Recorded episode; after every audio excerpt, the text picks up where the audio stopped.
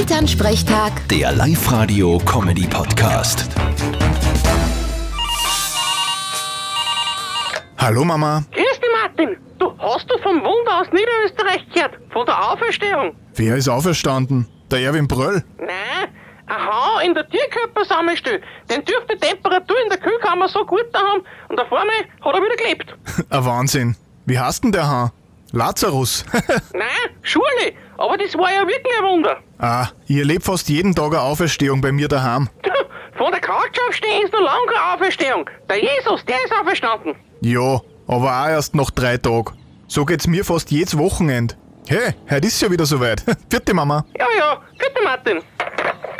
Elternsprechtag. Der Live-Radio-Comedy-Podcast.